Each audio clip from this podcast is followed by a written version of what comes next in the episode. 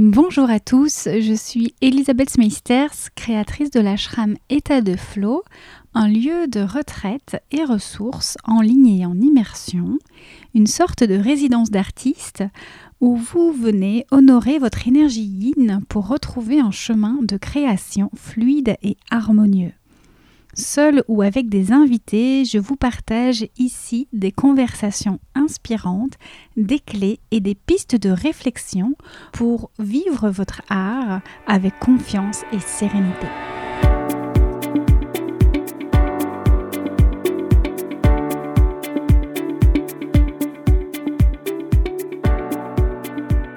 Il est très fréquent que nous créons, nous œuvrons, nous agissons pour les mauvaises raisons. Mon invité du jour l'avoue ouvertement, elle a longtemps recherché désespérément l'amour dans le regard de l'autre pour arriver à s'aimer soi-même. Jusqu'au jour où elle s'entend dire tout haut Le jour où j'aurai le plus grand des succès, je serai heureuse. C'est le déclic et le début du chemin pour elle. Loubiana est chanteuse, afro-belge, Mêlant le jazz, la soul et la pop, elle connaît une première fois la lumière en participant à The Voice Belgique il y a dix ans, avant de retomber dans l'ombre, comme pour mieux aller voir ses ombres. C'est finalement quand elle rencontre la Cora qu'elle se libère et s'épanouit enfin dans son art, avec la sortie de son premier album, Beloved, en septembre dernier. L'histoire est belle et touchante et nous rappelle que notre propre pouvoir est dans cette introspection, dans ce travail que l'on peut faire sur soi pour évoluer et faire en sorte que certaines choses nous touchent moins et que l'on soit de mieux en mieux dans notre tête, dans notre vie, dans notre être, comme le partage Loubiana dans cet épisode.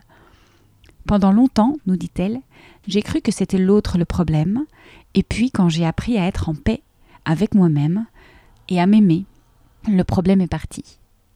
Notre échange est riche, à la fois intime et universel. Je ne vous en dis pas plus et je vous laisse avec ma conversation avec mon invité du jour, Loubiana. Bonne écoute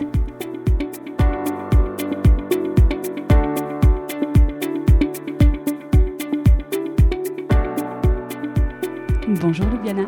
Bonjour. Bienvenue à ce nouvel épisode. Je suis vraiment heureuse de te recevoir aujourd'hui. On est à Paris dans ton label. Tu as sorti un album, Beloved, euh, récemment, en 2021. Tu as un podcast qui s'appelle Be. On va parler de tout ça parce que Be, c'est être et c'est un sujet qui, qui me parle beaucoup. Puis la musique, particulièrement, puisque, comme les auditeurs le savent certainement, j'ai déjà eu l'occasion d'en parler, j'ai travaillé longtemps dans le milieu musical et recevoir une artiste belge en plus au micro, mais quel plaisir pour moi. Bienvenue.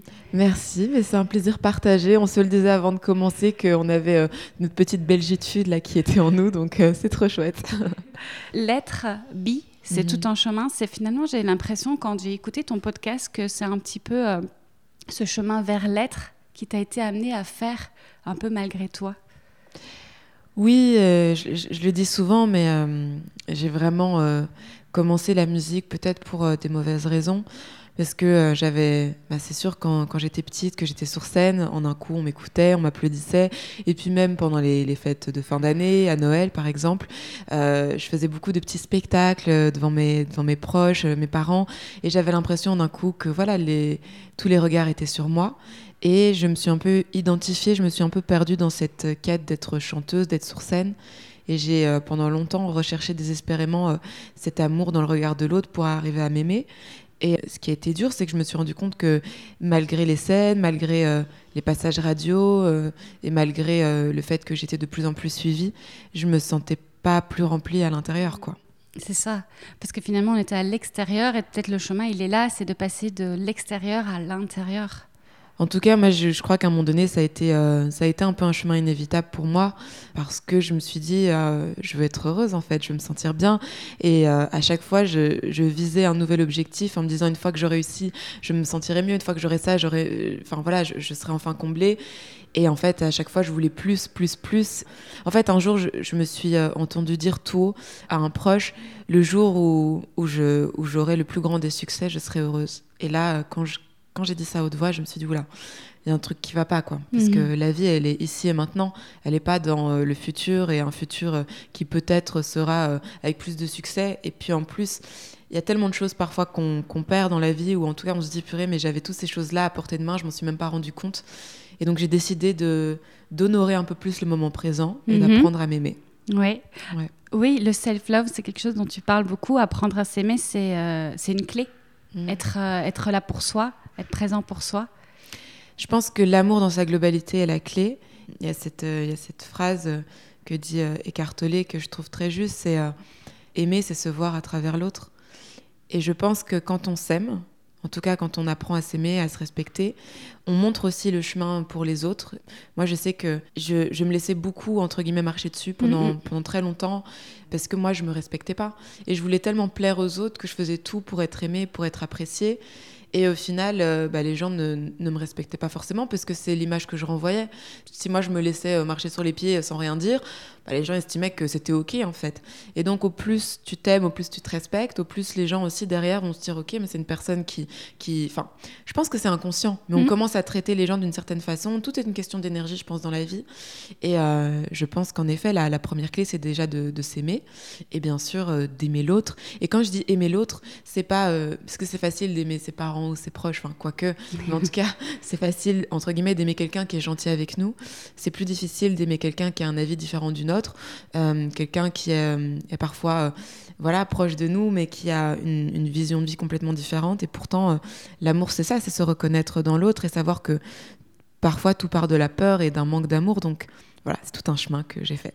En même temps, quand tu dis la différence, parfois nous renvoie à quelque chose qu'on n'a pas envie de voir en soi. Ah, ouais. Tu sais, ça me fait penser à ce que ma amie me disait quand j'étais petite. Je me souviens, j'allais, euh, je rentrais de l'école, j'étais énervée. Il y avait une fille dans, dans ma classe qui m'insupportait. Donc, on a peut-être tous connu ça, quelqu'un à l'école ou quoi, qui, ou dans notre entourage, ou peu importe, qui nous énerve. Et chaque fois, je rentrais et je disais à ma amie, ouais, elle m'énerve, elle a fait ça, elle a fait ça. Et je, m'attendais à ce qu'elle me dise, mais ouais, elle est insupportable. Et elle me disait toujours, mais qu'est-ce qui chez elle te rappelle euh, toi en fait? Qu'est-ce qu'elle fait que, que, toi tu penses faire aussi et tout? J'étais en mode mais rien du tout, moi je suis pas comme elle et tout. Et euh, déjà, tu vois, à 11-12 ans, j'avais cette conscience de si l'autre me dérange, c'est qu'il y a peut-être quelque chose que ça réveille en moi et il y a peut-être voilà, quelque chose à explorer en moi et faire en fait ce chemin d'abord intérieur en moi mm. et pas euh, toujours penser que l'autre est mauvais. Tu sais, je voyais cette phrase souvent, c'est l'enfer, c'est les autres. c'est ça, hein, cette phrase. C'est ça. Mais c'est pas vrai. Même pas du tout. C'est pas du tout ça. Pour moi, c'est pas l'autre. L'enfer, c'est c'est nous en fait. C'est notre voix intérieure, c'est notre ego, c'est euh, tout le schéma qu'on crée dans notre tête. Ça veut pas dire qu'il n'y a pas de mauvaises choses sur Terre. Mhm. Ça veut dire que quand on apprend à, à évoluer de chaque expérience, quand il y a quelqu'un qui nous dérange, apprendre à surpasser ça, c'est intéressant. Et puis la vie, je pense, nos challenges. Plus tard, peut-être, je te raconterai une anecdote qui m'est arrivée d'ailleurs à ce sujet-là, un peu folle, euh, dont j'ai jamais parlé avant. Euh. Bah vas-y. Écoute, donc moi j'ai commencé euh, avec un groupe de musique quand mhm. j'avais 17, euh, non peut-être 16, 17 ans. Et pareil, je m'identifie au fait de chanter. Pour moi, je suis la fille avec un afro qui chante euh, du blues, c'est mon truc. Une étiquette. Voilà, mais pour moi ça, voilà, ça me convenait très bien parce qu'il y avait personne d'autre qui faisait ça, donc pour moi c'était ça ma valeur. À un moment donné, ce, ce groupe fait que bon, j'ai envie d'autre chose, j'ai envie de composer, je quitte ce groupe. Et euh, il y a euh, du coup une nouvelle chanteuse qui vient. Cette chanteuse a aussi des cheveux afro et fait aussi du blues. Donc là, je me dis, mais qu'est-ce qui se passe? Je ne suis pas unique. Je ne suis pas unique, etc. Et puis, euh, du coup, ça, voilà, ça commence à, à, me titiller. Je me dis, mais enfin, ça me dérange que quelqu'un prenne un peu peut-être ma place, j'ai mhm. l'impression. Ensuite, je, fais, je fais The Voice. Euh, Belgique en 2011. Et euh, un ou deux ans après, elle le fait aussi. Et du coup, je me dis, mais c'est pas possible. J'avais l'impression presque que c'était comme une ombre qui me suivait pour me mhm. dire, euh, il y a quelque chose en toi que tu dois travailler, là, il y a un truc, tu vois. Mhm. Après, je fais mes études de musique au conservatoire à Leuven, donc c'est en Belgique, mais c'est pas du tout à Bruxelles, c'est pas du tout où j'habite. Et un ou deux ans après, elle fait la même école de musique que moi. Et en fait, j'ai vraiment eu pendant des années ce sentiment, en fait, qu'il y avait tout le temps ce petit rappel de dire il faut que tu travailles autre chose que juste ton identité en tant que chanteuse, quoi. Il faut que tu ailles ailleurs. Et j'ai vraiment eu l'impression que c'est la vie qui m'envoyait des pics constantes. Et même, euh, c'était au point où dès que j'ouvrais mes réseaux, euh, c'était la première, euh, la première suggestion qu'on me proposait, la première page qu'on me proposait. Et pendant longtemps, j'ai, j'ai cru, entre guillemets, que c'était l'autre le problème. Et puis après, quand j'ai appris à être en paix avec moi-même, quand j'ai appris à m'aimer, ben, en fait, ce problème, il, hmm. Il est parti, quoi. Et je pense que dans le milieu de la musique en particulier, où on entend beaucoup, beaucoup d'artistes, et il y en a beaucoup qu'on n'entend pas, donc ça veut dire qu'il y en a encore plus que ce qu'on entend. On parle beaucoup quand on est entrepreneur euh, de concurrence, de marque, etc. Mais il y a mm. aussi faire attention à ne pas tomber dans le travers le mental qui, viendrait se comparer, qui viendrait euh, essayer d'être meilleur que l'autre et à dire bah, est-ce que j'ai ma place? Et pour faire ma place, il faut que je pousse les autres. Mm. Et en fait, il y a tout un chemin de se trouver soi au milieu des autres. Oui, et je, je crois vraiment que la comparaison, c'est un schéma mental qu'on a tous. Et euh, je pense que même si, enfin moi je, le travaille, mais je m'en rends compte, tu vois. Je me rends compte quand j'ouvre les réseaux, que je vois un truc super qu'un artiste a fait, bah il y a cette voix qui me dit, ouais mais toi, c'est pas aussi bien. Ou tu vois, il y a ce truc-là. Ou la place est déjà prise, qu'est-ce que moi je vais dire de plus? Ouais, ou Peut-être pas spécialement la place est déjà, prise, parce que c'est vrai que j'ai quand même cette chance de, de jouer d'un instrument très rare et j'ai conscience de faire une musique aussi euh, très, très hybride, mais il y a moins de concurrence, c'est vrai, tu vois, il n'y a pas beaucoup de gens qui jouent de, de la chorale, c'est l'instrument que je joue, il n'y a pas beaucoup de gens qui, qui font des, une musique entre pop et, musique africaine, etc.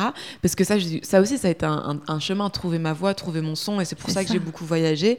Mais la comparaison, elle peut être à plein de niveaux. Elle peut être, en effet, dans, euh, qu'est-ce que j'ai encore d'autre à dire, mais elle peut aussi être dans, purée, cette personne a plus d'écoute que moi, ou cette personne vend des plus grandes, euh, des, plus grandes salles que moi. Mais euh, qu'on soit artiste ou pas, ça peut être cette personne à, je sais pas moi, est en couple et ça a l'air d'être mieux que moi. En fait, mhm. c'est toutes ces images constantes et les réseaux sociaux, c'est vrai, amplifient un peu ce sentiment-là si on fait pas attention aux comptes qu'on suit et aux personnes qu'on suit, de euh, purée, chez les autres ça va et chez moi ça va pas, quoi. Donc c'est un, à partir du moment déjà où on se rend compte que c'est pas la vérité, que c'est vraiment la voix dans notre tête, que c'est l'ego, c'est pas euh, notre âme, déjà tu deviens l'observateur. Donc moi j'essaye de faire ça, j'essaye de prendre du recul. Ça veut pas dire que j'ai pas encore ces pensées-là et ça veut pas dire que ça ça me touche pas parce qu'il y a des jours parfois où je me dis euh, où tu te sens mal et tu as l'impression que, que ça va mieux chez les autres. Mais euh, déjà j'arrive à, dissocier cette pensée et à ne pas la faire mienne. Tu oui. Vois. Oui, oui, tu as parlé, tu as dit le mot observateur, on parlait d'être avec mm. Bi, tu as lu le livre de Elkhart Tolle euh, qui parle de ça, d'avoir cette posture d'observateur, observer nos émotions, observer ce qui nous traverse. Et là, c'est comme un pas de recul, finalement, c'est vraiment la posture yin, c'est la posture de l'être, mm. pour ensuite ben, revenir euh, en soi, dans notre justesse, dans notre cohérence, et, réaliser qu'en fait, autour, c'est d'autres acteurs, c'est d'autres choses, mais ça n'a rien à voir avec nous. Mm. Oui, ça me fait aussi penser euh, aux, quatre accords Toltec avec euh, ce, principe de, rien prendre personnellement euh, et de ne pas savoir d'où part l'autre et de ne pas faire de suppositions. Après, franchement, voilà, moi je ne vais pas mentir. bien sûr, il y a encore des, fois où si quelqu'un vient toucher quelque chose qui, qui, résonne en moi, je vais le prendre personnellement et je vais me dire, oula, qu'est-ce qui se passe? Mais déjà, avoir ces clés-là, en fait, ça permet de de se rendre compte qu'on n'est pas dans, dans, un truc où on subit en fait. On a, et, et, que c'est pas ah le monde est comme ça et moi j'essaye de, de, de, me débrouiller entre c'est de se rendre compte et c'est aussi le thème que j'aborde beaucoup dans mon album c'est qu'on a un propre pouvoir. Il y a un titre que j'ai écrit qui s'appelle Fighter et qui parle de ça et son propre pouvoir il est là en fait. Il est dans ce, cette introspection ce travail qu'on peut faire sur soi et pour évoluer et faire en sorte que certaines choses nous touchent moins mm. et qu'on soit euh, de mieux en mieux dans notre, dans notre tête dans notre vie dans notre être. Mais c'est euh, à chaque fois que tu atteins certaines couches, il y en a de nouvelles, quoi. Tout à fait. C'est sans fin et en même temps, c'est passionnant. Et en même temps, moi, je sens que parfois, j'ai besoin aussi de, voilà, de, de, de, légèreté, de laisser un peu tout ça de côté pour y revenir. Euh, voilà, je, je, je, pense aussi qu'on est sur Terre aussi pour vivre l'expérience de l'ego aussi et pour apprendre à se trouver et se retrouver avec cet ego. Donc voilà, je pense que tout un chemin. C'est ça, et c'est accepter de vivre le chemin, que le chemin est là, mais de ne pas se mettre la pression à chaque instant, mais voilà, de, d'aussi ressentir que ça nous allège en effet d'aller voir parfois mm. euh, dans cette posture d'observateur, d'aller euh, changer des croyances, euh, des, comportements. Ça allège et c'est ça qui, qui permet de continuer le chemin. Ouais, exactement. On entend beaucoup dans ton podcast, dans ton parcours, avant ton album, il y a eu différents moments qui t'ont donné l'impression parfois que les autres te laissaient tomber, ou alors bah, cette idée que en te respectant, bah, tu as acquis le respect de l'autre on a cette idée que c'est pas le sort qui s'acharne contre nous finalement, c'est sortir de ça. Il y a besoin de changer, de pivoter dans, notre euh, réception des, des événements, passer de la victime à la souveraineté. En tout cas, je pense que on se rend pas compte, mais parfois il y a des situations dans nos vies qui se répètent, mhm. peut-être sous différentes formes, mais ça revient toujours sur le même sujet et on retombe dans des mêmes travers. Et quand il y a certaines choses qui se répètent beaucoup, parfois il faut se dire, ok, qu'est-ce que moi je fais ou quelles sont mes actions peut-être inconscientes que je fais qui permettent ces situations-là. Et c'est vrai que, euh, voilà, moi j'ai eu un parcours euh, de musique supérieure, on m'a fait doubler, on m'a dit que j'étais pas à ma place, je, me suis sentie pendant des années, euh, pendant mes études de musique, vraiment très moquée et humiliée par le corps enseignant, mais aussi par les élèves, parce que j'avais des lacunes euh, en ear training, donc c'est le solfège, c'est toutes les notions de notes. Et c'est vrai que j'ai parfois laissé des, professeurs, ou même des élèves, me, dire des choses qui étaient au-delà de mes limites, en fait. Mais mmh. je, je les ai acceptées.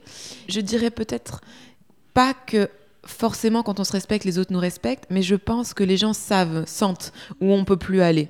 Tu vois, quand on me dit des choses, les gens sentent à ma réaction que je vais pas m'énerver ou je vais pas euh, rétorquer, mais ils sentent que là, c'est peut-être le pas de trop. Tu vois mm. Donc euh, aujourd'hui, je pense que c'est ça, c'est s'écouter, c'est et aussi sentir les personnes qui sont bien et qui sont positives dans nos vies et les personnes qui le sont pas. Ça aussi, c'est vraiment euh, important de bien s'entourer. Et justement, au plus on est en accord avec nos valeurs, au plus on, on émane ça et au plus aussi on va rencontrer des gens qui sont en alignement avec ces valeurs. Tu viens de parler du solfège, tu viens de parler de l'école de musique. On, va parler un instant aussi de peut-être dans, cette euh, volonté parfois qu'on a d'être dans cette perfection, de, correspondre à ce qu'on attend de nous. Et finalement, le chemin, parfois, en étant moqué ou en étant euh, comme ça euh, non reconnu par le corps professionnel mmh. ou autre, bah, d'être poussé finalement à aller chercher qui on est, c'est quoi notre patte à nous, c'est quoi notre instrument à nous? Toi, tu, vas, tu as trouvé ton instrument en route, mais peut-être aussi que s'il n'y avait pas eu cet instrument, tu serais encore resté dans, ce, bah, dans, dans, cette émotion-là, dans ce mm. sentiment-là, jusqu'à trouver ce qui te correspond vraiment et qui est cet alignement qui est toi, qui est ton expression à toi. Oui, tu dis tout à fait euh, bien parce que euh, jusqu'à mes 16-17 ans, je faisais de la musique euh, pour le, plaisir, pour mes proches. J'avais eu quelques petites déjà expériences un petit peu à l'école où on avait fait une parodie d'une de mes chansons, etc. Mais globalement, les gens étaient assez enthousiasmée par ce que je faisais. Et donc, moi, ça, ça me caressait dans le sens du poil, quoi. J'étais très contente. Et puis, à 17 ans, on arrive en conservatoire. J'ai eu euh, une énorme exposition médiatique la même année, parce que j'ai fait euh, justement de Voice euh, en Belgique. Et en même temps, je rentrais au conservatoire. On m'a refusé de deux examens d'entrée avec des propos assez humiliants. Et l'école qui m'a accepté m'a fait doubler ma première année et m'a dit, mon professeur de chant m'a dit, écoute, je, je m'en souviendrai toujours, j'attendais les résultats de mon examen. Elle est j'attendais dehors dans la cour. Elle est venue me voir dans la cour et elle m'a dit Écoute, Lubiana, je pense que tu devrais garder la musique comme hobby. Tu devrais peut-être arrêter, euh, arrêter tes études. Et euh, je crois que à nouveau, j'ai pas réagi en fait. Toujours dans ce truc où j'ai laissé un peu les, gens parler comme ça. Toi, tu savais que c'était ta vie. Ben, à ce moment-là. En fait, à ce moment-là, j'ai eu une énorme claque. Oui. Parce que je me suis violent quand même. Ouais, j'ai une énorme claque. Je me suis dit, mais attends, moi, ça fait des années que je me construis en tant que chanteuse, que pour moi, je suis chanteuse. C'est ma première, euh, c'est ma première identité, c'est être chanteuse. Et là, tu me dis que c'est pas pour moi et qu'il faut que j'arrête. Je, je double et puis je décide de quand même revenir l'année d'après. Je vois mes professeurs qui me regardent avec un tu vois, ils sont, ils sont las, quoi. Ils se disent non, mais encore celle-là. Elle insiste. Euh, elle insiste. Je sens que quand, euh, quand le professeur en, cours de solfège me pose une question, que je réponds à côté, je sens les élèves qui, qui rigolent. Tu vois, genre vraiment, elle comprend rien. Je fais mes examens euh, devant des jurys qui ont la tête baissée, qui, qui m'arrêtent en plein milieu, qui me disent non, allez, c'est bon, maintenant tu peux t'arrêter toutes ces humiliations, en fait, ces petites couches. À un moment donné, je me suis dit, mais est-ce que euh, je suis vraiment faite pour la musique? Est-ce que je mhm. m'acharne? Est-ce que euh, parce qu'à un moment donné, je me dis, mais moi, je fais pas de la musique pour euh, pour ça, en fait. J'arrivais à un stade où l'idée des examens m'angoissait à un point où je prenais des anti-anxiolytiques. La nuit, je tremblais, mais toute la nuit, j'étais en mhm. sueur. Je pleurais tous les jours et j'arrivais à ces examens comme ça. Je chantais, j'accrochais mon micro avec, enfin, je, prenais mon micro des deux mains, je fermais les yeux. J'étais là, j'espérais que ce soit fini. Je chantais plus pour le plaisir, j'avais perdu ma passion, j'avais même plus pourquoi je chantais. Et à, ce même moment, à cette même période, j'étais du coup en première ou en deuxième, troisième année, le succès médiatique de The Voice était fini. Mhm. J'avais plus de salles de concert qui se remplissaient. Ma musique était presque plus écoutée. Et tous les gens que je croisais dans la rue me disaient Oh, mais t'as arrêté la musique. Oh, c'est dommage, t'aurais pu faire carrière. J'avais 19 ans. Et moi, je me disais bah, J'ai raté ma chance, j'ai raté ma voix, en fait. Parce que c'est sûr que quand t'es dans la TV des gens tous les jours pendant des mois, quand d'un coup ils te voient plus et qu'ils t'entendent plus, ils se disent Bah, c'est fini. C'est voilà. À un moment donné, je vivais, en fait, un sentiment de. Je me sentais vraiment, vraiment plus bactère, quoi. Mhm. Et j'avais euh, ce sentiment que bah, pourquoi je fais de la musique en fait? Si, si aujourd'hui on, on m'applaudit plus, si aujourd'hui on me félicite plus et que au contraire on me dit que j'ai pas ma place, qu'est-ce que je fais? Comme si on t'avait enlevé tout le pourquoi qui était Voilà. avant. En un coup là, je me commence à me dire mais qui je suis? J'ai l'impression de plus avoir de valeur, j'ai Mhm. l'impression de de plus rien valoir en fait.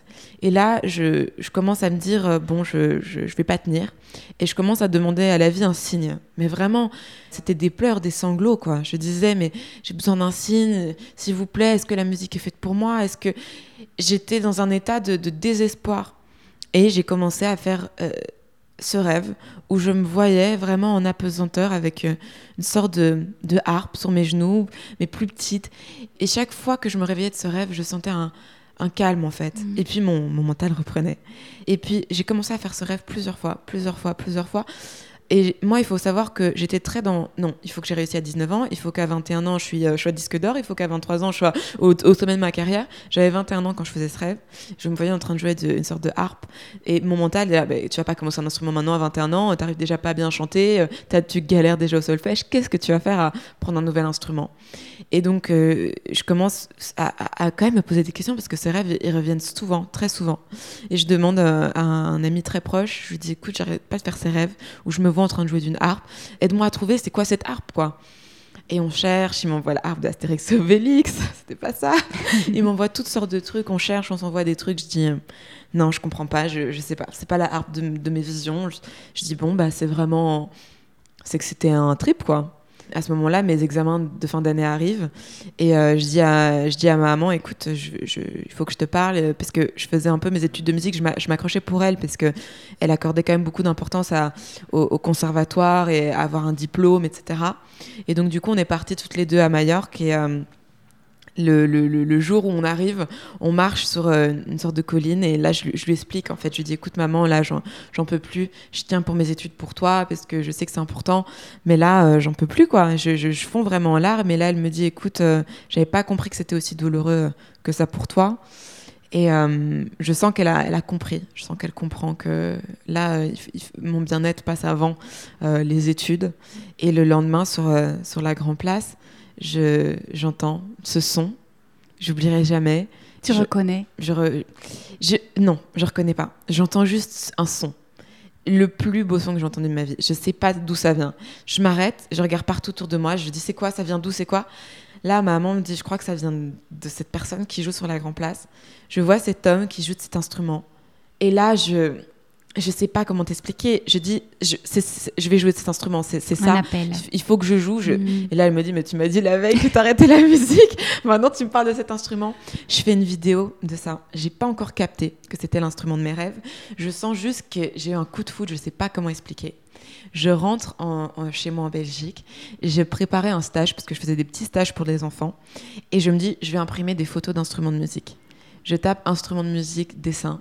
La première image, c'est la cora qui m'apparaît, alors que ça fait des mois que je cherche cet instrument. Au même moment, mon, mon, mon, mon- mon ami m'envoie, c'est la cora, parce que je lui avais envoyé la vidéo, et je vois harpe traditionnelle d'Afrique de l'Ouest. Et là, je comprends que la harpe que je vois dans mes rêves, c'est la cora. Et là, pour moi, c'était le, voilà, le signe que j'attendais. Et la cora, elle m'a donné, euh, elle m'a donné des ailes. Hmm. Elle t'a libéré certainement aussi. Je- Ce que j'entends, c'est comme euh, à un moment donné, tu as lâché prise. C'était comme euh, dans cette face au mur en fait. J'en peux plus. Mm. C'est- J'étouffe. J'a- J'arrête. J'arrête de me battre. J'arrête d'être dans le contrôle.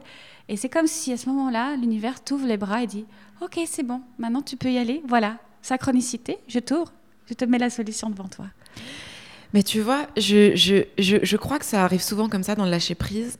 Mais moi, j'ai l'impression qu'à ce moment-là, j'étais j'étais pas dans lâcher prise, j'étais dans une douleur extrême. Mhm. Et je pense aussi que parfois la vie, elle nous donne des signes Vous quand demandez on de en, l'aide. voilà, quand Mhm. on n'en peut vraiment plus, Mhm. et que là l'univers se dit ok là on va on va l'aider. Parce que j'ai eu deux énormes signes dans ma vie, j'ai eu celui-là, et puis j'ai eu euh, ce signe euh, dont on va peut-être parler plus tard, et qui a donné naissance à mon album Beloved. C'est quand j'étais aux États-Unis. C'était deux signes où j'étais dans des dans des douleurs extrêmes, et j'ai eu l'impression que parfois la vie c'est ça aussi. C'est quand vraiment on sent que la vie nous donne juste assez de ce qu'on s'est encaissé. Et je pense que là, j'étais à un stade où, où vraiment je, je tenais plus qu'à un fil. Oui, et là, ça, ça a été euh, ce déclic. Quand j'ai découvert la Cora, mais en fait, mais j'ai même pas pensé que j'avais 21 ans. J'ai même pas pensé que c'était un instrument sans partition. J'ai même pas pensé que c'était un instrument qui se trouvait pas, qu'il fallait faire venir euh, d'Afrique. J'ai même pas pensé que c'était un instrument qui était traditionnellement réservé aux hommes, aux conteurs, aux magiciens d'Afrique de l'Ouest. Il y avait plus de barrières. C'était juste moi et cet amour en fait. La Cora, elle m'a libérée. Je suis partie en Angleterre. Après, je suis partie aux États-Unis. En fait, en un coup, il y avait plus de limites parce que je savais que c'était ma vérité. Et là, j'avais plus de doute en fait. Finalement, on pouvait t'enlever tout ce qu'on voulait. La Cora, c'était toi, ça faisait partie de toi et euh, ça t'a libéré. euh, Quand je suis revenue, ouais, quand je suis revenue en Belgique, que j'ai dit je veux jouer de la Cora, les premières réactions c'était un, genre pourquoi faire Euh, Les gens voyaient la Cora comme un instrument un petit peu très world. euh, C'était quand d'ailleurs Euh, Parce que maintenant, c'est assez récent euh, où on parle beaucoup d'instruments de sonothérapie, etc. Mais il y a encore quelques années, tout ça, on n'en parlait pas tellement. Bah surtout que la Cora, ça reste un instrument très traditionnel qui est pas utilisé dans la pop, qui est pas utilisé en, vraiment en Europe. Et quand il y a des joueurs de Cora qui, jou- qui jouent dans des morceaux comme ça a été l'album sur l'album de, de M, M O'Malley avec Toumani Diabaté et Sidiki, c'était un jeu traditionnel. Donc il n'y a, pas de, femmes, euh, peut-être plus jeunes de ma génération, qui ont utilisé cet instrument.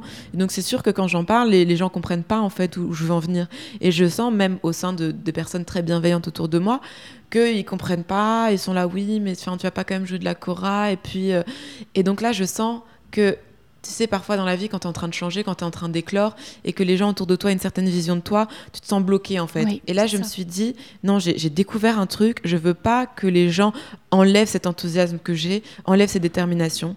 Et donc, j'ai décidé de, de partir euh, d'abord en Angleterre, de faire des open mic. En- des open mic, c'est des petites scènes ouvertes où tu payes 5 dollars et tu, et tu peux jouer tes chansons. Et je me suis dit, euh, là, euh, vraiment, je suis dans un public qui me connaît pas. Il n'y a pas de, tu vois, il n'y a pas de. ils m'ont déjà vu- Il n'y a pas d'attente, ils m'ont pas déjà vu avant. Et je vis quelque chose de magnifique qui est, je joue dans des petits pubs où les gens me parlent énormément parce qu'ils sont là, ils font la fête, quoi. Je me retrouve dans des salles bondées euh, où il y a énormément de bruit et quand je commence à chanter, tout le monde se tait. Les gens m'écoutent, les gens m'applaudissent, les gens. Mais c'est plus un applaudissement de. On t'applaudit parce que tu as été célèbre un jour et qu'on veut t'encourager. Oui, et c'est- voilà, et c'est plus un applaudissement de donnez-moi de l'amour, c'est un applaudissement de merci. Mhm. On reçoit quelque chose. Mhm. Avant, ces applaudissements, c'était ah bon ben bravo, allez, on on te- on te félicite pour ce que tu as fait. Je recevais. Là, c'était un applaudissement de merci en fait. Tu me fais découvrir quelque chose que j'ai jamais vu avant. Tu me proposes quelque chose que j'ai jamais vu. Et quand je mes concerts, c'est ça, c'est vraiment des contes. À la fois, je parle de la culture africaine, de la culture européenne. Je raconte les contes, les légendes, et je sentais que je donnais quelque chose. Et quand j'ai senti que je commençais à donner, c'est là que j'ai senti Mhm. que, j'ai, que je me remplissais de l'intérieur. Quand j'étais dans le service, là, je sentais que j'étais heureuse. Mhm. D'où le chemin aussi, hein, qui est d'abord aller voir et chercher le regard extérieur jusqu'au moment où tu trouves ton instrument et finalement le regard n'a plus d'importance parce que c'est une relation entre toi et l'instrument et, et qu'il y ait du public ou pas, finalement ça ne va pas t'enlever ton instrument. Mm. Et à ce moment-là, bah, tu, tu joues d'abord pour toi, pour euh, cette rencontre et puis pour offrir ce que tu as à offrir. Oui, et pour, et pour partager cette, euh, cet amour, en fait. Parce que vraiment, moi, ce que j'ai découvert avec la Cora, pour moi, c'est comme. Enfin, je sais pas si t'es fan d'Harry Potter, moi j'adore Harry Potter. c'est comme si tu fais découvrir un enfant Harry Potter, quoi, aujourd'hui. Mais moi, mes frères et sœurs, ils ont, ils ont, ils ont 8, 9 ans. euh, après, j'ai un, autre frère qui a 14 ans. Mais moi, j'étais trop heureuse de leur faire découvrir Harry Potter. J'étais là, mais attends, je vais te montrer un truc, c'est incroyable. Et tu vois dans leurs yeux l'émerveillement. Et moi, je voulais faire passer ça avec la Cora, avec ma musique, de regarder ce que j'ai trouvé. Il faut absolument que le monde entier soit au courant. Après, j'ai conscience aussi que, voilà, moi, j'ai un amour particulier pour cet instrument aussi. Et, euh, et puis surtout, euh, avant tout, je suis chanteuse, donc euh, c'est surtout ma musique que, que, je partage accompagnée de la Cora.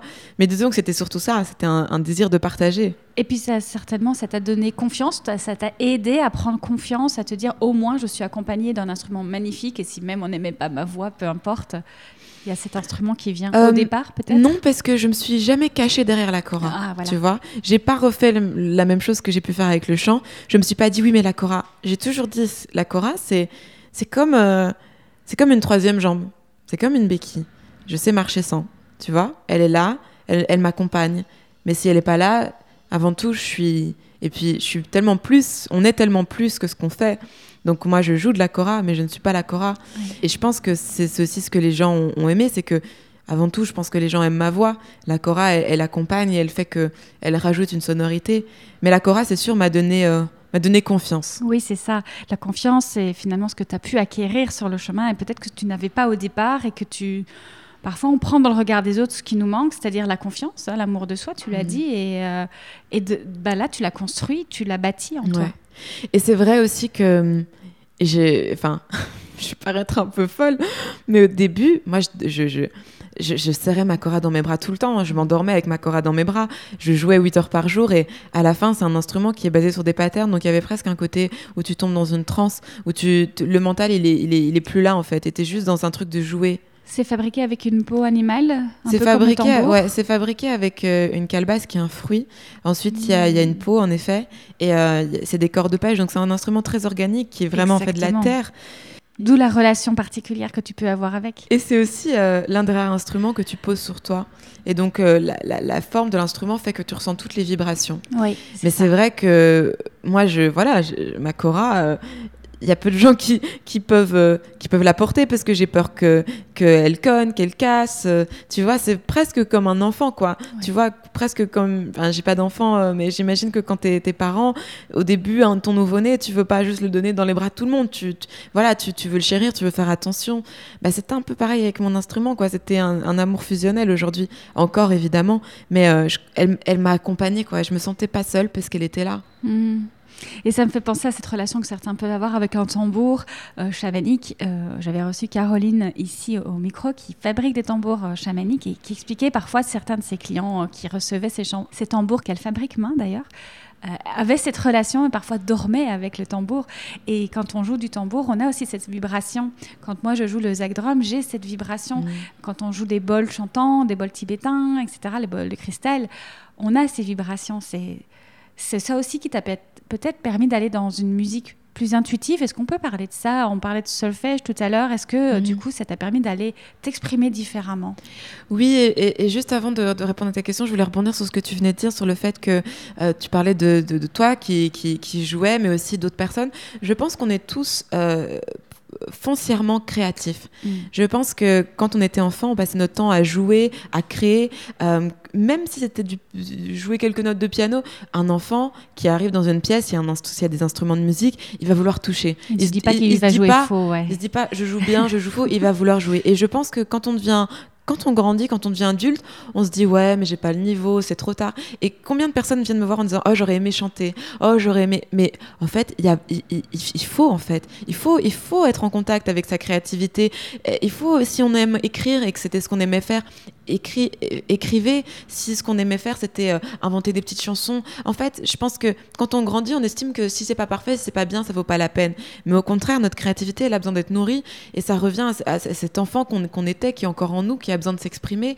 Et je pense que c'est pour ça qu'il y a tellement de gens qui aujourd'hui jouent de la musique sans forcément penser aux résultats, à ce que les gens vont penser, mais pour le simple plaisir de, faire ça. Et donc vraiment, j'invite euh, les, auditeurs euh, de l'état de flow à, à être justement dans le flow et je pense que le flow vient aussi quand on se reconnecte à ce qu'on aimait faire quand on était enfant. Et pour répondre à ta deuxième question, enfin à ta, première question en vrai, oui bien sûr, euh, la chorale, le fait que ce soit un instrument euh, sans partition, sans accord, et puis aussi qu'il n'y ait pas euh, 20 000 tutoriels sur YouTube et, et, et, plein de choses où je me disais oui mais il y a déjà plein de gens qui jouent mieux que moi, ça m'a décomplexé. Mais je pense que c'est ce qui bloque, ce qui nous bloque tous en fait à entreprendre des choses dans la vie, c'est de se dire oui mais les autres et on revient à, à la comparaison, se oui. dire oui mais les autres ils font déjà ça tellement mieux que moi, pourquoi est-ce que moi je vais commencer? Pas juste parce que ça fait du bien, juste parce que ça nourrit notre être, oui. et juste pour ça ça en vaut la peine. Il y a beaucoup la question de légitimité qui, est, qui arrive et qui est questionnée justement, qui est interrogée. La vibration, ça te parle? Mm. La vibration, on en a parlé, la vibration de l'instrument sur ton corps quand tu joues. au quotidien, tu essaies d'avoir cet environnement qui te qui te nourrit Est-ce que tu sens qu'un lieu, un environnement particulier, euh, une relation particulière, que ce soit avec un instrument, mais que ce soit euh, avec ton entourage, peu importe, tu, tu, tu, tu as conscience de tout ça? Moi, je, je, sens en tout cas quelque chose, euh, une vibration forte quand, quand je regarde les animaux. Hmm mais tu sais, même juste un petit chien dans la rue, mais je sais pas, mais tu vois un petit animal, je sais pas, il y a un truc en toi, mais je crois qu'on on, l'a, on n'est pas, enfin, je suis pas la seule à l'avoir. Il suffit de regarder sur Insta les petites vidéos des petits chats ou les, en fait, les animaux, mais même le son, le son des oiseaux. Euh, quand je vois ces, animaux, je trouve qu'il y a quelque chose de tellement innocent, de tellement pur, et on est justement dans cet amour, cette forme d'amour en fait sans jugement. Et beaucoup de gens qui ont des, des chiens, par exemple, disent ça que le, le chien est un animal qui donne, qui aime sans condition, il est toujours content nous voir, il va toujours nous donner de l'amour, il va pas nous juger sur ce qu'on a pu faire et, ou pas faire. Et je pense que on a beaucoup à apprendre de, de, ces animaux qui sont euh, dans quelque chose, mais peut-être aussi qui, qui, me rappellent aussi les, enfants. Tu vois, j'ai aussi beaucoup de tendresse quand je vois des enfants parce que il y a quelque chose de tellement spontané. Un enfant, et, il est pas content, il va pleurer. Un enfant, il veut faire un câlin, il va faire un câlin, mais il est pas dans le, mental encore, tu oui, vois. bien sûr. On est dans l'être, on est dans la présence. Et donc ça, c'est sûr que ça me touche. Après, évidemment, euh, la nature. Hein. Mhm. Et euh, il, ne faut pas spécialement aller dans la forêt, euh, juste le ciel. Tu vois, quand je vois les, couleurs du ciel, parfois j'avance dans ma journée et je suis là, je regarde la route, je regarde le sol, je regarde les gens. Et puis parfois je lève la tête et je me dis, waouh, en fait on est sur une boule qui flotte dans l'air. Mhm. Et on est dans un, on, vit une expérience incroyable en fait. Ça, euh, le fait de dézoomer un peu, de se dire, euh, on parfois on pense beaucoup à ce qu'on veut faire, notre propre vie et ce qu'on n'a pas, et parfois on, se dit mais attends, euh, c'est pas ça qui compte en fait. Ce qui compte c'est cette vibration qu'on fait et qu'on partage sur terre et qui crée, qui crée en fait un, plus beau présent et un plus beau demain. Hmm. Tu parles beaucoup de gratitude d'ailleurs. C'est un des sujets, voilà, de partage, de comme un comme un outil. C'est hmm. un outil pour toi Ouais. La gratitude, c'est euh, quelque chose que j'ai vraiment euh, que je pratique maintenant dans ma vie euh, personnelle avec mes proches le soir avant de, de, me coucher, mais aussi en fin de journée avec mes frères et sœurs, avec mes parents. Je leur demande, on, liste ensemble trois choses minimum pour lesquelles on est reconnaissant. On, on, le dit à haute voix en fait. Cet été, par exemple, je suis partie en vacances avec mes frères et sœurs et, et, mes, parents. Et en fait, chacun devait dire à l'autre, donc on était en cercle, ce qu'on, quelque chose qu'on aime chez l'autre. C'était beau parce que euh, moi je disais quelque chose à mon frère, mon petit frère disait quelque chose à, sa maman, mais ce qui était beau aussi, c'est que par exemple mes parents sont séparés et donc c'est sûr que ça va être plus facile peut-être de dire euh, à nos parents, à nos frères et sœurs ce qu'on aime chez eux et peut-être euh, par exemple les beaux-parents ou les personnes qui sont pas directement de notre sang, parfois on, le dit moins, tu vois, on va moins dire je t'aime. Et là, c'était beau en fait de se dire je t'aime et de mais d'une autre façon, de dire ce qu'on aime. Et par exemple, entendre mon petit frère de 8 ans dire à, à sa maman euh, Maman, merci euh, d'avoir organisé ses vacances parce que je sais que tu travailles beaucoup et tu as tout bien organisé pour que je sois content et que je passe un bon moment. Tu vois le sourire en fait chez l'autre. Ça, c'est des moments de gratitude. Et la gratitude, elle peut être dans, dans le fait d'avoir partagé un petit moment avec quelqu'un dans, dans le Uber, d'avoir euh, je sais pas moi, manger quelque chose qui nous a fait plaisir, d'avoir cette discussion quand on, comme on a toutes les deux. Ça peut même être euh, le, ciel, euh, la, couleur euh, du, ciel, le, chant des oiseaux. En fait, quand on commence à, à, shifter notre attention et à voir toutes les petites choses positives, je sais pas quoi, ça crée un truc à l'intérieur de toi. Ça, ça, crée de la joie en fait. Oui. Et, et, cette joie, on en a tellement besoin. Tu as lu le livre de Florence Servan-Schreiber, Trois kiffs par jour? Trois kiffs par jour, non Je te le conseille. J'ai reçu Florence au micro il y, a, il y a quelques mois et son livre est incroyable et moi m'a beaucoup touchée. En effet, beaucoup euh, m'a mis sur ce chemin de la gratitude mm. euh, dont tu parles. Noter trois kiffs, elle parle de kiffs. Mais voilà, trois kiffs par jour. Et en fait, ce qui est cool aussi dans, dans ce titre, c'est que ça décomplexe. Exactement. Parce que il y a quelques jours, j'étais sur euh, RFI et la, la, journaliste me pose une question que j'ai trouvée très pertinente, qui m'a dit "T'as pas l'impression d'être un peu perché ou d'être un peu que c'est un peu niais de parler d'amour et de bienveillance, que c'est un peu euh, le monde des bisounours? Mais en fait, c'est une question qui, est percutante.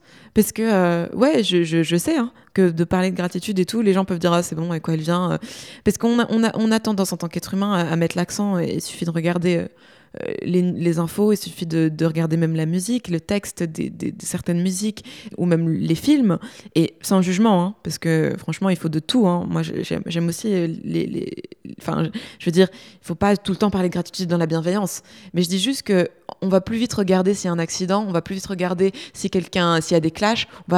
Il y a un truc en nous, hein. tu vois, quand tu vois des clashs à la TV, euh, je sens un truc en moi qui est là en mode qu'est-ce qui s'est passé, et je sens que j'ai envie de donner mon avis, et que oui, et que j'ai envie de me sentir, cet, cet ego qui a envie de se sentir supérieur, qui a envie de s'exprimer et, de montrer, ah oui, ben regardez.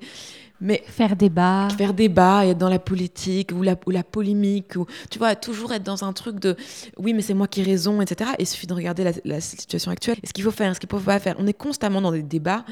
Et à un moment donné, c'est aussi bien de se dire ok, qu'est-ce qui se passe aujourd'hui? Et pourquoi est-ce qu'aujourd'hui j'ai de la chance d'être sur cette terre? Je me lève, j'ai de la chance et je vais honorer cette journée et cette chance que j'ai d'être sur la terre. Et je, je, le dis et je le redirai moi, ça me va, tu vois, qu'on dise que je suis perché, si c'est ce qu'on veut dire, mais à un moment donné, ça, ne doit pas être compliqué, en fait, tu vois. Je suis pas une sage euh, et je vis pas dans les montagnes et euh, je fais pas euh, des séances dix fois par jour.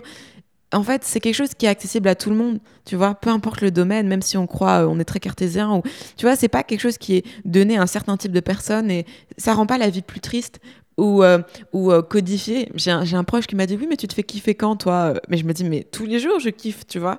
C'est pas parce que je pratique la gratitude, c'est pas parce que j'écris le matin euh, les choses pour lesquelles je suis reconnaissante que je fais des affirmations, quand d'un coup, je m'empêche de profiter de la vie.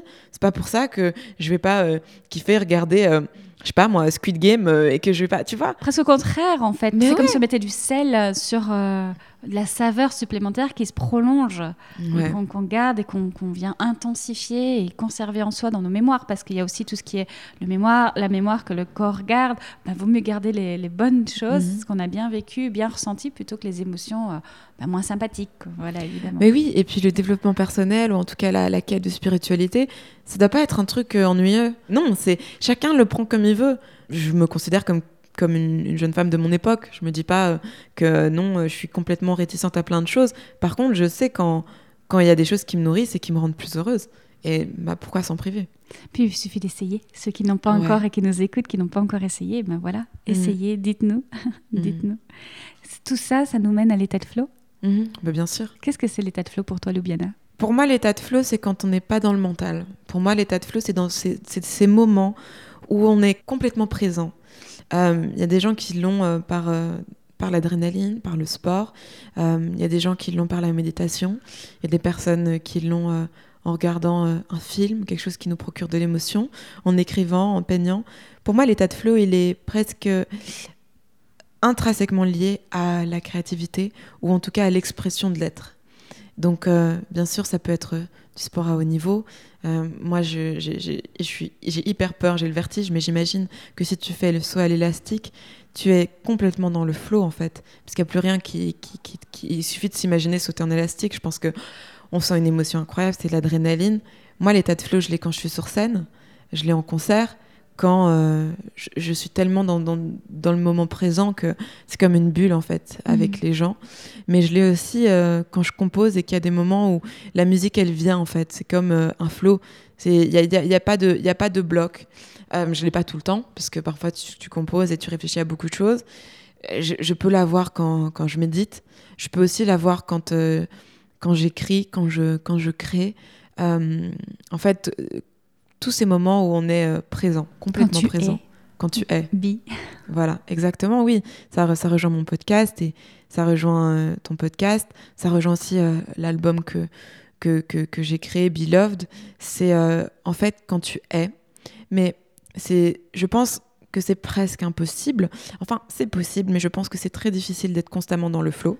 Et c'est pas l'objectif encore une fois. Et c'est pas l'objectif. L'objectif, je pense, il est plutôt dans comment on vit ce qui nous arrive. Voilà. Et comment on. Tout à l'heure, tu parlais de l'enfer, c'est les autres. Euh, c'est plutôt cette phrase qui nous dirait euh, c'est pas ce qui nous arrive le problème, c'est comment on prend, on observe, on reçoit ce qui nous arrive. Mhm. Exactement. Et après, euh, moi, l'état de flow aussi, je l'ai quand je voyage, Mhm. quand je suis euh, avec des cultures différentes. Euh, là, j'ai été euh, au Sénégal. C'est incroyable, tu vois, tous ces moments-là. Quand je vais euh, me recueillir sur la terre de mes ancêtres au Cameroun, tous ces moments où, tu es en contact aussi avec quelque chose de, de plus profond, en fait. Et de... Parce que on peut croire ou non à, l'univers, on peut croire ou non à tout ça, mais je pense qu'on peut tous ressentir les énergies. Et c'est pour ça que parfois on, on- on se sent attiré par certaines personnes. C'est pour ça que parfois il y a des personnes qu'on sent moins. L'énergie, je pense qu'on on est tous d'accord pour dire qu'elle est là, Mhm. peu importe son niveau. Oui. Oui, oui. Et puis dans ce que tu partageais par rapport à l'état de flow, bon déjà, euh, bien sûr, je note l'idée du flow, le flow de la musique, le flow musical.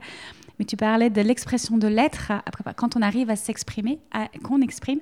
Et justement, on n'est pas dans l'état de flow quand il y a blocage. Blocage de l'énergie, blocage de la circulation de l'être, de, de- Mhm. de qui on est. euh. Ouais. Mais après, je pense que ces blocages, ils sont aussi là pour une raison. Mhm. Et ils nous permettent justement d'accéder à un, nive- à un nouveau palier, en fait. Tout à fait. Et euh, moi, en tout cas, j'essaye de voir ça, j'essaye de d'honorer ces blocages et de me dire voilà, là, il y a des choses qui sont compliquées. Euh, je sais que pendant longtemps, j'ai- je me mettais beaucoup de stress pour les émissions TV, tu vois. Euh, quand j'ai fait mon premier set à vous, taratata, c'est- j'étais vraiment dans, dans ce stress et en même temps, tu te dis bah voilà, il y a des choses à, à travailler. Euh, en fait, c'est chaque fois des, des nouvelles étapes, des, des- des choses à débloquer. Découvrir Pour- des choses sur toi. Voilà. Et pour être de plus en plus dans, dans le flow et euh, être de plus en plus épanoui et avoir de plus en plus ces bulles-là d'oxygène, de, respiration dans notre quotidien. Puis évidemment, il y a, y a la lecture. Moi, j'ai commencé euh, ce chemin peut-être avec la musique. Et puis, euh, j'ai quand j'ai découvert euh, surtout l'œuvre de Paulo Coelho avec l'alchimisme, aussi avec Guerrier de la Lumière. Mais pour moi, quand j'ai commencé à être en contact avec ces œuvres qui sont très poétiques, qui sont très accessibles et qui en même temps font réfléchir, c'est un peu comme Le Petit Prince. Tu Mhm. vois, c'est tous ces, ces romans en fait qui peuvent être lus presque par des enfants parce que c'est très simple, c'est accessible et en même temps qui, qui nous ouvre le champ des possibles. Et aujourd'hui, euh, je, je, je me verrais pas euh, ne plus lire, tu vois. Tout Même cinq, même cinq minutes par jour. hein. Et euh, pourtant, pendant des années, je je pensais pas être une, une- une lectrice. Et dès que je lisais, j'avais cette voix qui me disait Oh, tu perds ton temps, qu'est-ce que tu fous? C'est comme les instruments, finalement, c'est trouver la bonne lecture, c'est trouver le bon instrument, c'est- la, la relation, elle est là. Voilà. Et, et sans forcément se dire euh, Je vais faire de la musique, donc maintenant, euh, je vais prendre des profs et je vais faire des. Non, juste prends cinq minutes. Si t'aimes jouer du piano, prends cinq minutes pour jouer du piano. Tu vois Se Juste- faire résonner finalement. Voilà. C'est ce que- je pense que la plupart des gens qui aiment, c'est de l'expression, mais aussi c'est ce que ça nous renvoie en son, Mm. une vibration. Ouais. Il y a, quand moi j'ai fait tellement d'années dans les concerts, c'est cette puissance vibratoire qu'on Mm. reçoit. Et Mm. pareil quand on joue. Ouais, et j'ai aussi lu euh, un livre récemment qui s'appelle euh, The Artist's Way, je pense c'est Libère ta créativité en français. Et euh, il y a un super exercice qui est de, de lister en fait cinq ou six choses qu'on a, qu'on a toujours voulu faire, qu'on aurait aimé faire, et en fait, bah, les faire. Tu vois. Euh, c'est ça peut être une fois par mois te dire, euh, en fait, je- je- ça peut être, ça fait longtemps que j'ai plus été au cinéma, va au cinéma, mais ça peut être aussi, ah, j'aurais bien aimé faire du, du piano, bah, fais du piano en fait, sans forcément réfléchir. Et euh, la question de légitimité, pour moi, elle a, elle a pas tellement de sens parce que pourquoi un tel ou, ou un tel est, est légitime, c'est juste à force de faire, les choses se, se développent. Tu vois, moi, est-ce que je suis légitime à, à faire un podcast? Tu vois, j'ai pas fait des études de journalisme, j'ai pas fait des études pour être écrivaine. Ben, en, même, en même temps, tu le, tu le fais et puis après, ça résonne avec des gens et c'est ça qui est beau. À partir du moment, de toute façon, où ça va être cohérent avec Ouais. soi, ce sera cohérent pour Ouais, les autres. Exactement. Euh, Il y a pas, c'est pas faux, ça ne sonne pas faux, ça ne peut pas sonner faux. D'ailleurs, en parlant de sonner faux, j'ai eu une prof de yoga qui un jour m'avait expri- expliqué que quand on chante les mantras, peu importe finalement ce qu'on va chanter, mais ici pour le cas c'était le mantra, on ne peut pas chanter faux à partir du moment où on chante avec le cœur. Et c'est la même chose avec tout ce qu'on fait. Et d'ailleurs, euh, souvent, quand on écoute de, de la musique, par exemple africaine ou même euh, indienne ou peu importe, euh, qui vient euh, euh, d'ailleurs que l'Occident, en tant qu'occidentaux, on peut se dire, oh là, ça sonne faux. Parfois, quand on entend les voix, les harmonies africaines, on se dit, oh, mais qu'est-ce qui se passe? C'est pas vraiment harmonique. Eh bien, en fait, c'est juste que nous, quand on accorde nos instruments, il y a un certain type de fréquence. Je pense que sur- on est sur du quar- 4 Hz, quelque chose comme ça. Eh ben, on accorde sur une fréquence et notre oreille s'est habituée depuis toujours à entendre un certain type de fréquence. Mais en Afrique, on n'accorde pas avec euh, des accordeurs, on accorde à l'oreille, on accorde sur la voix. Tous les instruments sont basés sur la voix. Et donc, à partir de ce moment-là, il n'y a plus de fréquence. Et donc, nous, quand on va écouter une gamme euh, arabisante ou une gamme indienne ou même euh, chinoise, on va, on va pas comprendre parce que ça sort de ce qu'on a l'habitude de faire. Et donc, nous, on va juger que c'est faux. Mais c'est pas faux. C'est juste qu'on n'a pas l'habitude. Ça a tellement rapport avec tout ce qu'on vient de partager, finalement, le regard de l'autre, qui parfois nous est renvoyé comme ce que tu fais sonne faux par rapport à la société, par rapport à ce qu'on attend de toi, mais c'est juste parfois juste différent de ce qu'ils ont eu l'habitude de voir, d'entendre. Oui, et je pense que rien n'est juste, rien n'est faux. C'est chaque fois une question de perception, et il faut faire ce qui est juste pour soi. Mais ce qui est, ce qui est génial, et, enfin, j'aime bien c'est ce qu'a dit Miles Davis, qui pour moi est, est l'un des musiciens les plus impactants de son époque, qui a dit une note n'est jamais fausse, tant qu'il n'y a pas la deuxième. Exactement. Et donc quand on joue une note, même si on peut penser qu'elle est fausse, entre guillemets, mais qu'on la joue avec conviction, qu'on fait résonner cette note, si maintenant je te fais une note complètement fausse, mais que je la fais avec conviction, tu vas y croire. Mm. Et je pense que c'est ça qui, qui, qui fait euh, écho dans nos vies. Quand on fait quelque chose, même si de prime abord on peut se dire c'est pas juste, c'est pas ce qu'on attend de nous, mais qu'on le fait avec conviction, ça devient juste. Mm. C'est notre vérité et les gens sentent que c'est vrai. Ce qu'on peut retenir de ce parcours, de ton cheminement vers l'être, vers le be, c'est euh, l'amour de soi et c'est la confiance en l'autre, en l'univers, mais en soi aussi. Et on arrive au Beloved, mhm. ton album. Oui, en fait, vraiment, s'il y a un mot qui que je devrais utiliser, mais pour moi, même le mot ultime, si, si je devais décrire le but de la vie, c'est l'amour. C'est vraiment l'amour. Et cet amour, c'est bien sûr s'aimer soi, c'est s'aimer l'autre, c'est aimer notre terre, c'est respecter la nature, c'est respecter les animaux, c'est faire ses actions avec amour. Et l'amour, c'est se rendre compte que si on n'est pas bienveillant avec soi, on n'est pas dans l'amour. Si on juge, on est dans la critique, on rejette, on n'est pas dans l'amour. Si on, on, détruit notre terre, si on a des actions qui sont à l'encontre de notre écosystème, on n'est pas dans l'amour. Et ça ne veut pas dire qu'on est toujours dans l'amour, parce que bien sûr, comme je disais, l'ego est là, la jalousie, la comparaison, le, rejet, tout ça est là. Mais quand on revient à cet état d'être, quand on revient à l'essentiel, quand on essaye d'être le plus souvent dans l'amour, pour moi, c'est une vie réussie. Une, vie réussie, c'est une vie où on donne, où on partage et où on s'aide les uns les autres. Mm. Et donc, en effet, il m'aurait fallu dix ans pour comprendre ça, pour comprendre, pour passer de cette jeune fille qui a besoin d'être aimée euh, à cette jeune femme que je suis aujourd'hui qui est dans un profond désir de donner, de partager. Et euh, ce qui est fou, c'est qu'en fait, Love, c'est la signification de mon prénom, Lubiana, qui veut dire être aimé. Et je pense que, bah voilà, il m'aura fallu 10 ans. Mes parents l'avaient capté un peu plus tôt que moi. Ils m'avaient donné le prénom.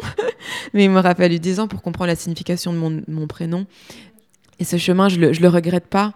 Et c'est ça, c'est aussi quelque chose que, je peux conseiller aux gens, c'est de profiter du, chemin. Même si aujourd'hui on n'est pas, entre guillemets, là où on voudrait aller, même si on a des buts, même si on a des rêves, profitons du chemin. Parce que euh, pendant très longtemps, moi, je n'étais jamais satisfaite. Je voulais plus, je voulais être ailleurs. Mais la vie, elle est ici, elle est maintenant. Et euh, il, faut, il faut en profiter, quoi. Hmm. Je te propose que ce soit le mot de la fin et mm. d'inviter les auditeurs à aller découvrir, ce n'est pas encore fait, ton album sur toutes les plateformes, dans les magasins aussi, mm. et puis ton podcast Bi également sur toutes les plateformes. Oui, et puis euh, aussi, euh, je vous invite à me rejoindre sur scène. Hein. Évidemment, toutes les, toutes les dates sont annoncées sur mes réseaux, parce que je pense que c'est là où on est vraiment le plus dans l'état de flow, c'est quand euh, on partage la musique vivante. Et je ne peux que recommander la scène. Si un jour j'ai connecté avec la musique, c'est mm. bien parce que je suis allée voir des artistes sur scène. Et sur Instagram, tu es très active. On peut t'y retrouver aussi. Oui, sur, euh, sur les réseaux, euh, voilà. et merci beaucoup à toi. Merci pour euh, cet échange que j'ai trouvé super chouette, très, très unique en fait. C'était super de pouvoir aller plus en profondeur sur cette thématique qui me touche beaucoup, sur cet état flow. Et puis, prochaine fois que, que, tu viens en Belgique ou à Paris, en France, quoi, tu me dis, hein, je t'invite en concert. Avec grand plaisir. Merci, beaucoup, Loubiana. Merci à, à toi. Bientôt. À bientôt.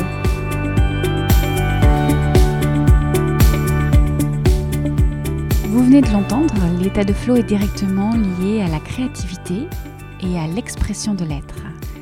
Je me joins à Loubiana pour vous inviter à vous relier à votre flow, juste parce que ça fait du bien, juste parce que ça nourrit votre être.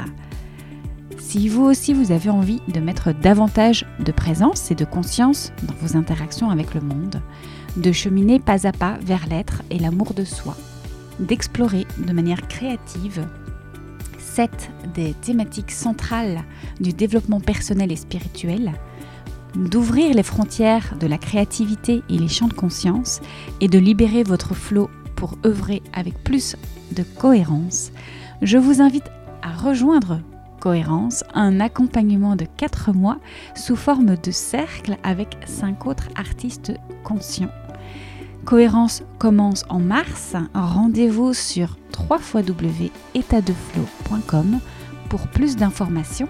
N'hésitez pas également peut-être à m'écrire directement sur les réseaux sociaux. On se retrouve sur étatdeflow underscore podcast ou encore Elisabeth Smithers tout attaché. Je vous mets les liens directement dans les notes de l'épisode. Merci d'avoir écouté cet épisode jusqu'au bout. Je vous retrouve très bientôt pour un nouvel épisode.